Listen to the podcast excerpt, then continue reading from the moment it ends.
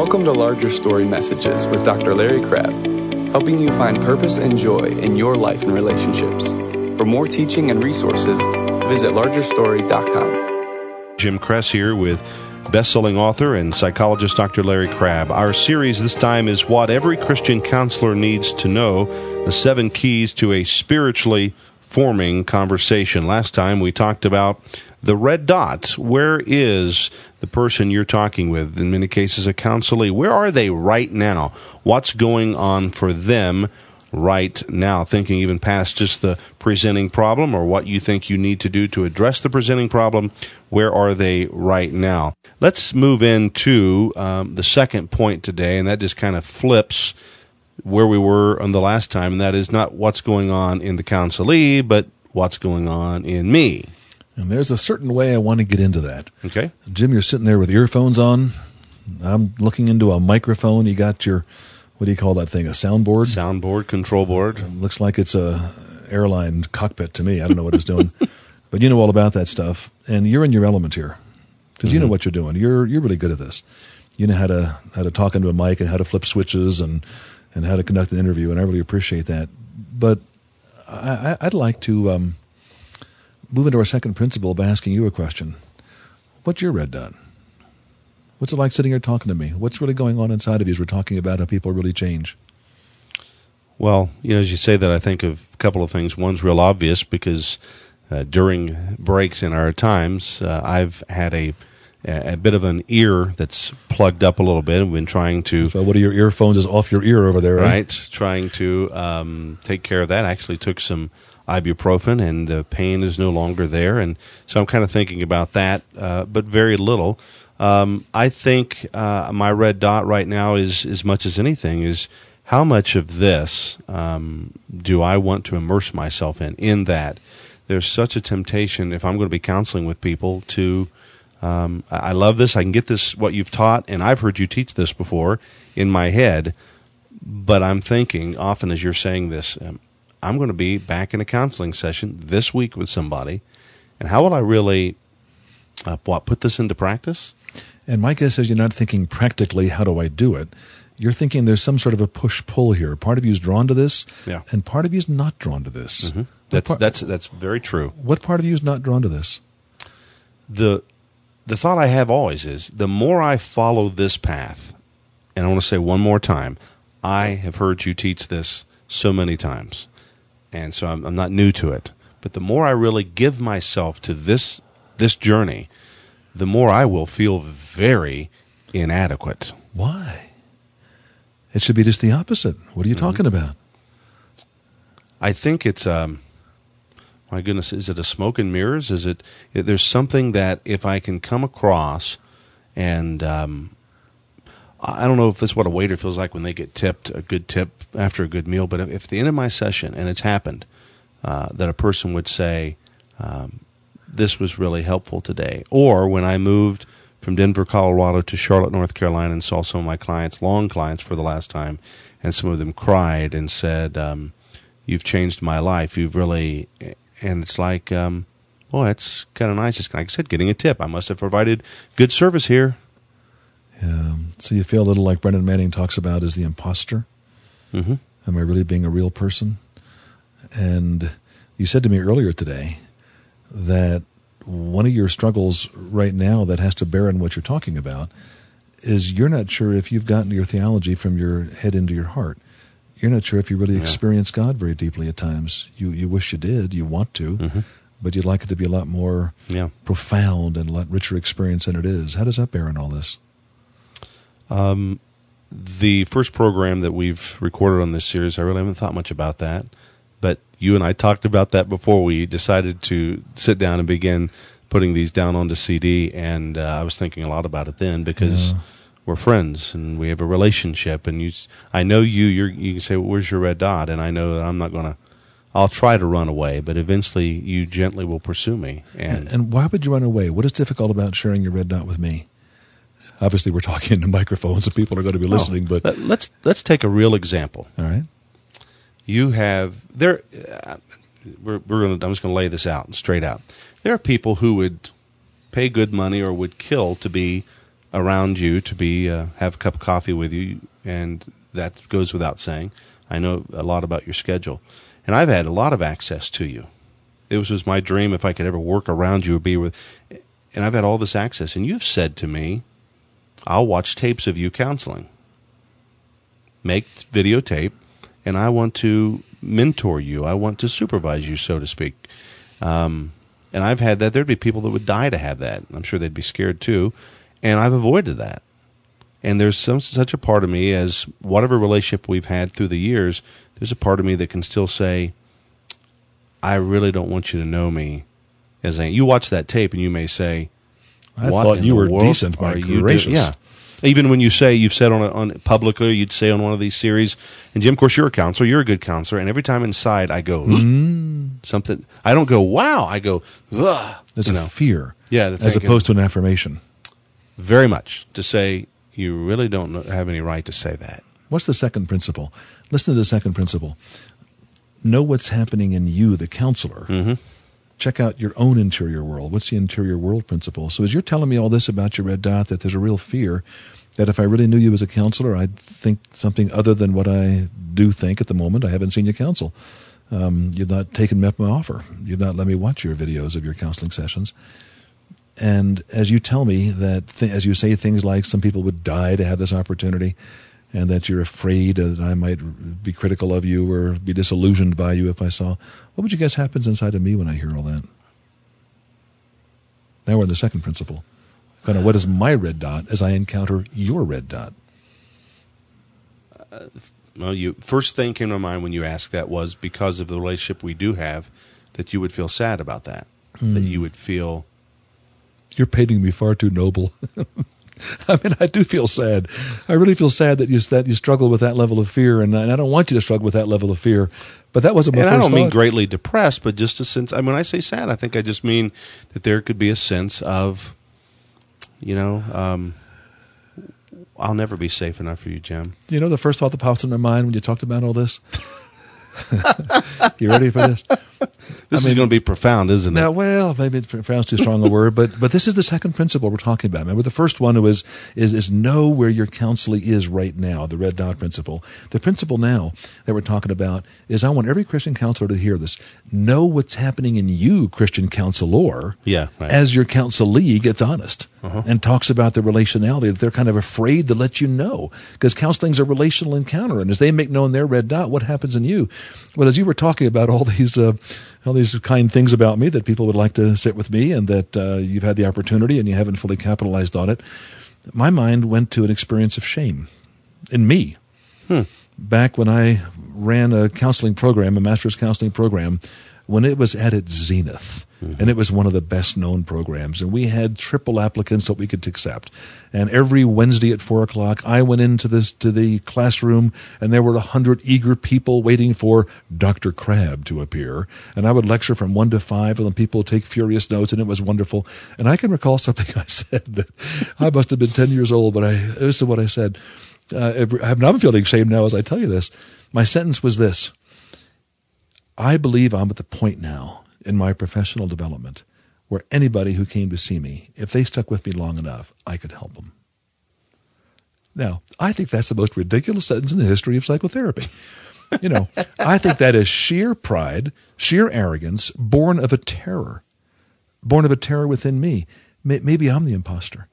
Maybe I'm the guy that has a reputation. I'm the guy that's written the books. I'm the guy that gets up front at seminars. I'm the guy that uh, people have had a waiting list when I was in private practice to see. And I kind of wonder if the emperor has no clothes. I wonder if way down deep if I have anything to offer.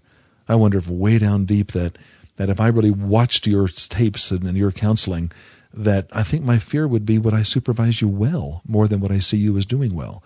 Is there mm. real stuff going on inside Yeah, of me? Can we meet at the level of our mutual fear? Can we meet at the level of our mutual dependence on God?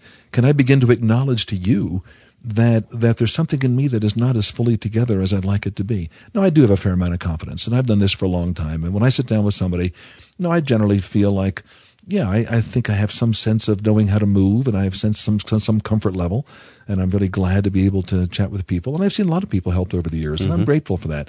So, do I think I have some gifting in this area of counseling? I really do. Have I been called in this area? Yeah, I really do. It doesn't take away the fact that in the core of my soul, there's a question. If I were fully seen, would I be fully wanted? And that leads to all sorts of crazy stuff happening in every counselor. Jim, the reason I'm willing to share this, and I don't know who's listening to this right now, but whoever's listening to it right now, let me tell you, you're in the same boat as me. Hmm. And when your counselee, when your spiritual directee shares some deep stuff about himself or herself with you, stuff happens in you. And that's the point I want to make in the second principle. Face the stuff that happens in you. You don't always verbalize it. I'm verbalizing it with you right now. But until, and this is a huge point, please listen to this. Until the counselor is facing his own soul in such a way that a battle in his own soul ensues, you're not doing good counseling. If you're sitting there just doling out your prescriptions and doing your techniques and doing your cognitive behavioral assessments and procedures and treatment techniques and all that, if that's all you're doing, you're, you're, you're, you're a technician, you're not a person. But if I'm being honest about my red dot, about what's happening in my interior world, then I'm going through a battle. And the battle I'm going through really is an exciting battle. It's yeah. a battle that says that there's stuff in me that's getting in the way of my loving. There's stuff in me that's getting in the way of releasing the Holy Spirit. But if I face that and can be broken over that and can face the fact that right now I'm intimidated, right now I'm arrogant, right now I'm critical, right now I'm judgmental, right now I'm disgusted, right now I don't know why you would wear an ugly shirt like that, right now I don't know why you would talk about your wife that way, how, how unkind can you be? And I'm sitting here with all these things happening inside of me that have nothing to do with God's glory, nothing to do with your becoming like Jesus, nothing to do with that. It has more to do with my proving myself that I'm superior to you, that I'm, and then beneath that there's the fear. And when I face all of that, then maybe in my brokenness, I can sit back and relax and almost smile at what an immature person I am and say, Praise God for grace. Let's get on with the interview. Let's get on with mm. my giving myself to you because yeah. that's what I really want to do in the core of my soul. And Jim, that's my confidence because of the gospel. The core of my soul is really good. Mm. Not only have I been forgiven, but I've been empowered. And I have the life of Christ within me. And I want to release that toward you, but there's so much junk that gets in the way. That's the second principle. Face the junk within yourself. Not that you talk about it with your client all the time, but let the battle begin until you're living in ongoing brokenness and ongoing, in, in ongoing repentance and ongoing dependence with kind of a casual, relaxed, restful smile on your face. The battle's huge, and God's up there saying, I've already won it. I'd like you to relax and give yourself to your friend here who you're counseling with. That's the second principle. You, you, obviously know, as our listeners do today, the story of the Wizard of Oz and the mighty, powerful Oz out there, and the guy pulling frantically the you know, the controls behind the curtain till Toto pulls the, and in that famous line, pulls the curtain back. Pay no attention to that man behind the curtain. What would you think about you and I developing a franchise of Wizard of Oz counseling centers? well, it would be the most unpopular message the world needs to hear. There we go. I was talking to about 500 psychologists and psychiatrists not too long ago, a couple years actually, and I was saying to them, let's drop our Wizard of Oz mentality. Didn't use that image, but that was a thought. Let's drop our doctored stuff and our professional psychotherapists and our MDs and PhDs and all the licenses that we have. And let's start asking ourselves, do we really know what we're doing? do we, do we really have just a, a, deep confidence that that we are there as secure whole people and wanting other people to find the wholeness that we've discovered or is whatever wholeness we had discovered so far less than what our souls long for that we continue to be strugglers and i talked mm-hmm. like that to these 500 people and i thought i'd be booed out of the place and when i finished i got a standing ovation Wow. Now, I don't get too many standing ovations, yeah. but I got one that day, and I was kind of surprised. So I did some exit interviews. Why'd you applaud? And of the maybe 10, 12 people that I asked, they all said, You've given us permission to be real. And they want it then. They it's, want it. It's the unpopular message, though, but that everybody deeply, everybody if they're a Christian, deeply, they want. You want to hear because you want to be real. You want to have an authentic encounter with your client. This is not a technique. It really isn't a profession in the sense of, I have mastered knowledge that you do not have.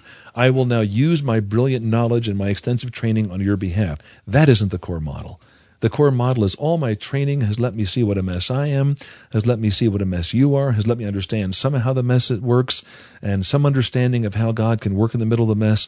But I'm just a guy struggling along with you. And when I face this second principle to check out my own interior world, then I learn the humility which permits me to move toward you with power.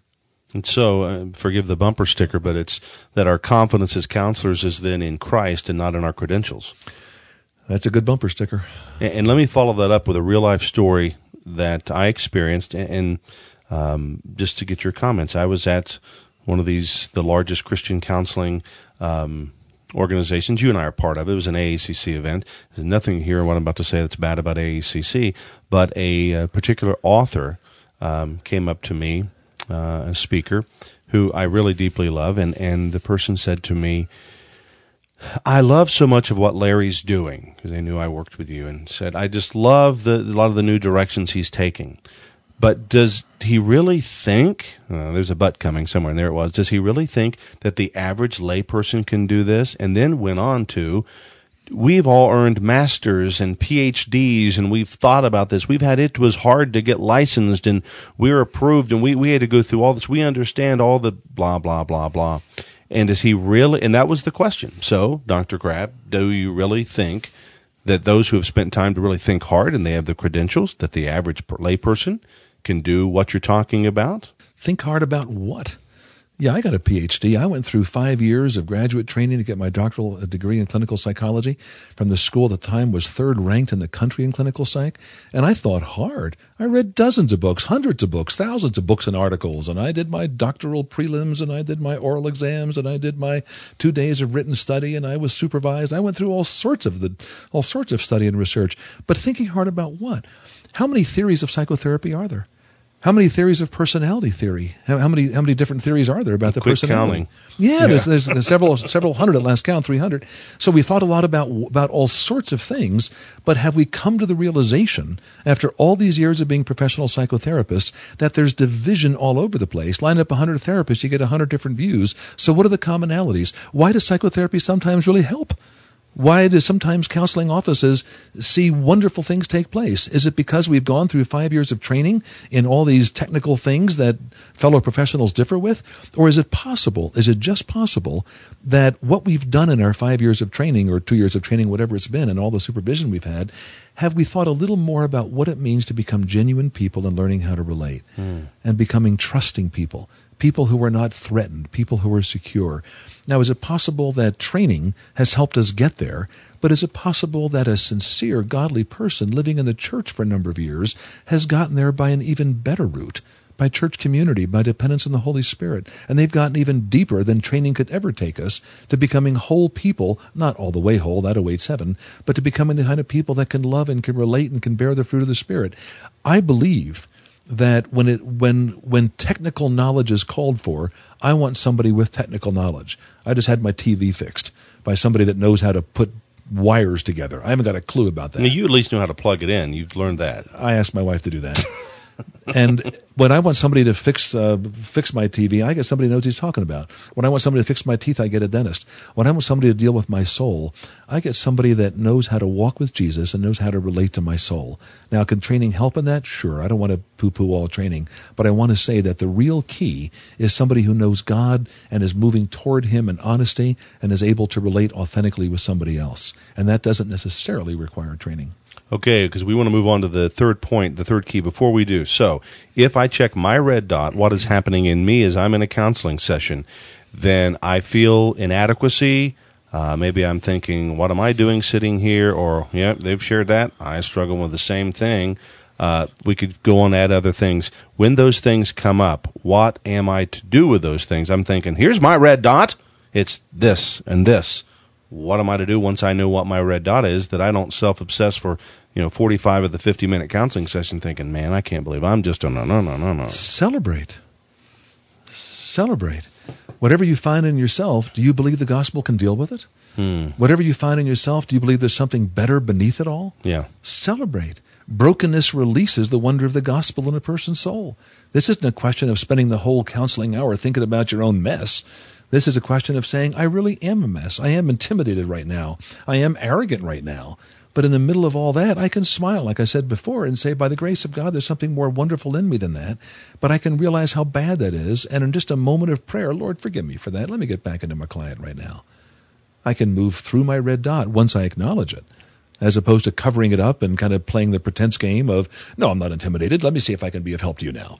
Mm-hmm. Um, no, I think I know what I'm doing. I'm really quite adequate. Jim, I believe that the person that is going to help me the most is the person who feels most personally inadequate and therefore most dependent on the Holy Spirit. Hmm. And therefore are so humble that they're willing to listen to the wisdom that comes from God and willing to think really hard versus coming at me with a closed system, a tight m- method of techniques that are going to be useful in my life, they so think. That's just not the way I want to be yeah, that's all. With. As you said that in my mind, went immediately. I'm, I'm, too graphic in my word pictures to the Titanic, the closed system. Yeah. My counseling system and what I do.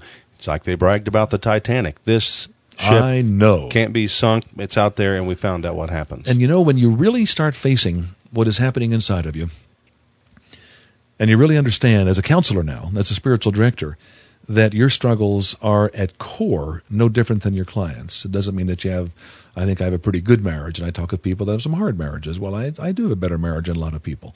And no, I don't suffer from severe panic attacks. I wake up at 2 in the morning, get scared sometimes. And no, I don't suffer from clinical depression. People sometimes think I do. I think I'm just in the spiritual battle of the dark night of the soul.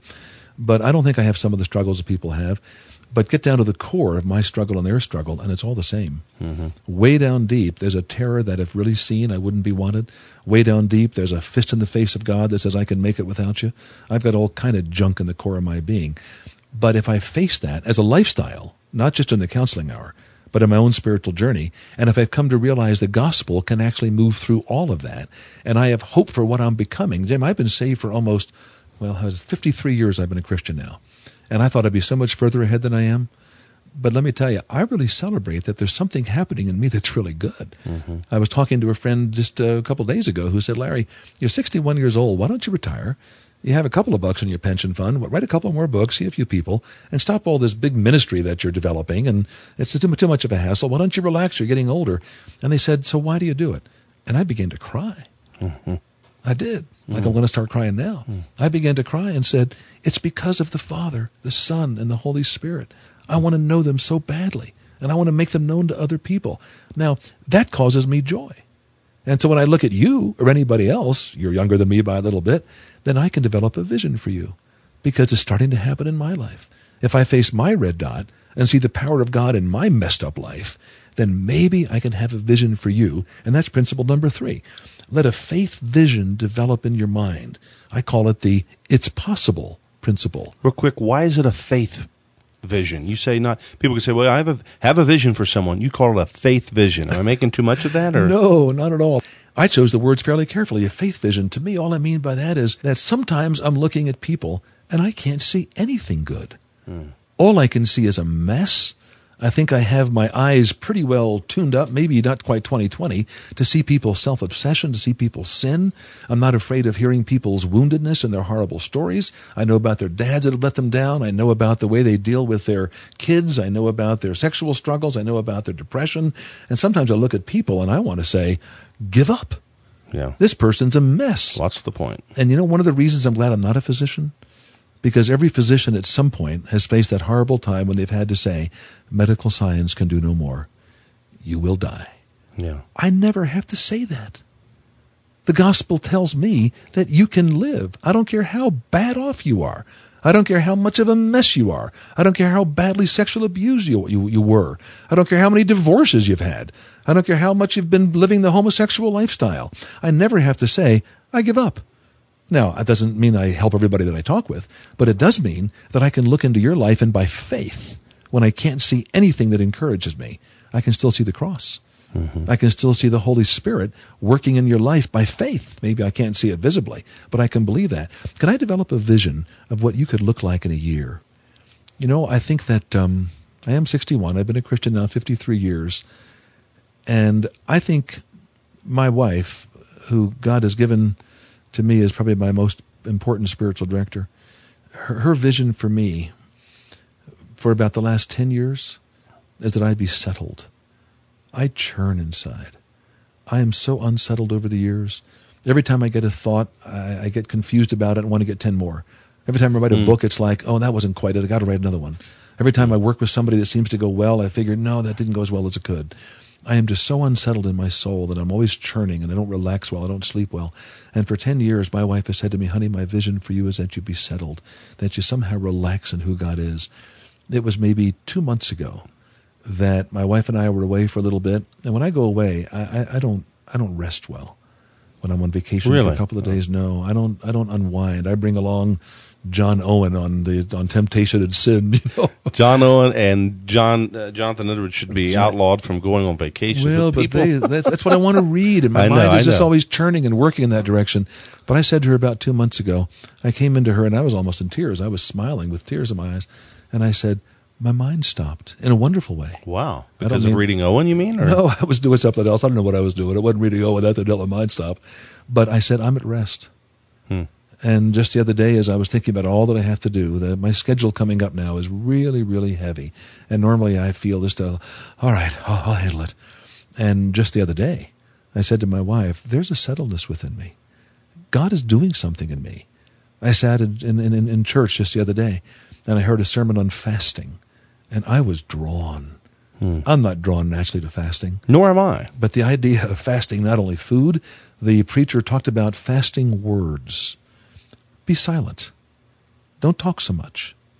As I listened to her talk about fasting words and fasting food and fasting anything that is an otherwise uh, legitimate appetite to talk, to eat, Yeah. um, because you want to know God better. I could feel within me not a, oh my gosh, maybe this will work. I could feel within me, "I- I'm on that path. I'm so grateful. And I walked out with a level of joy.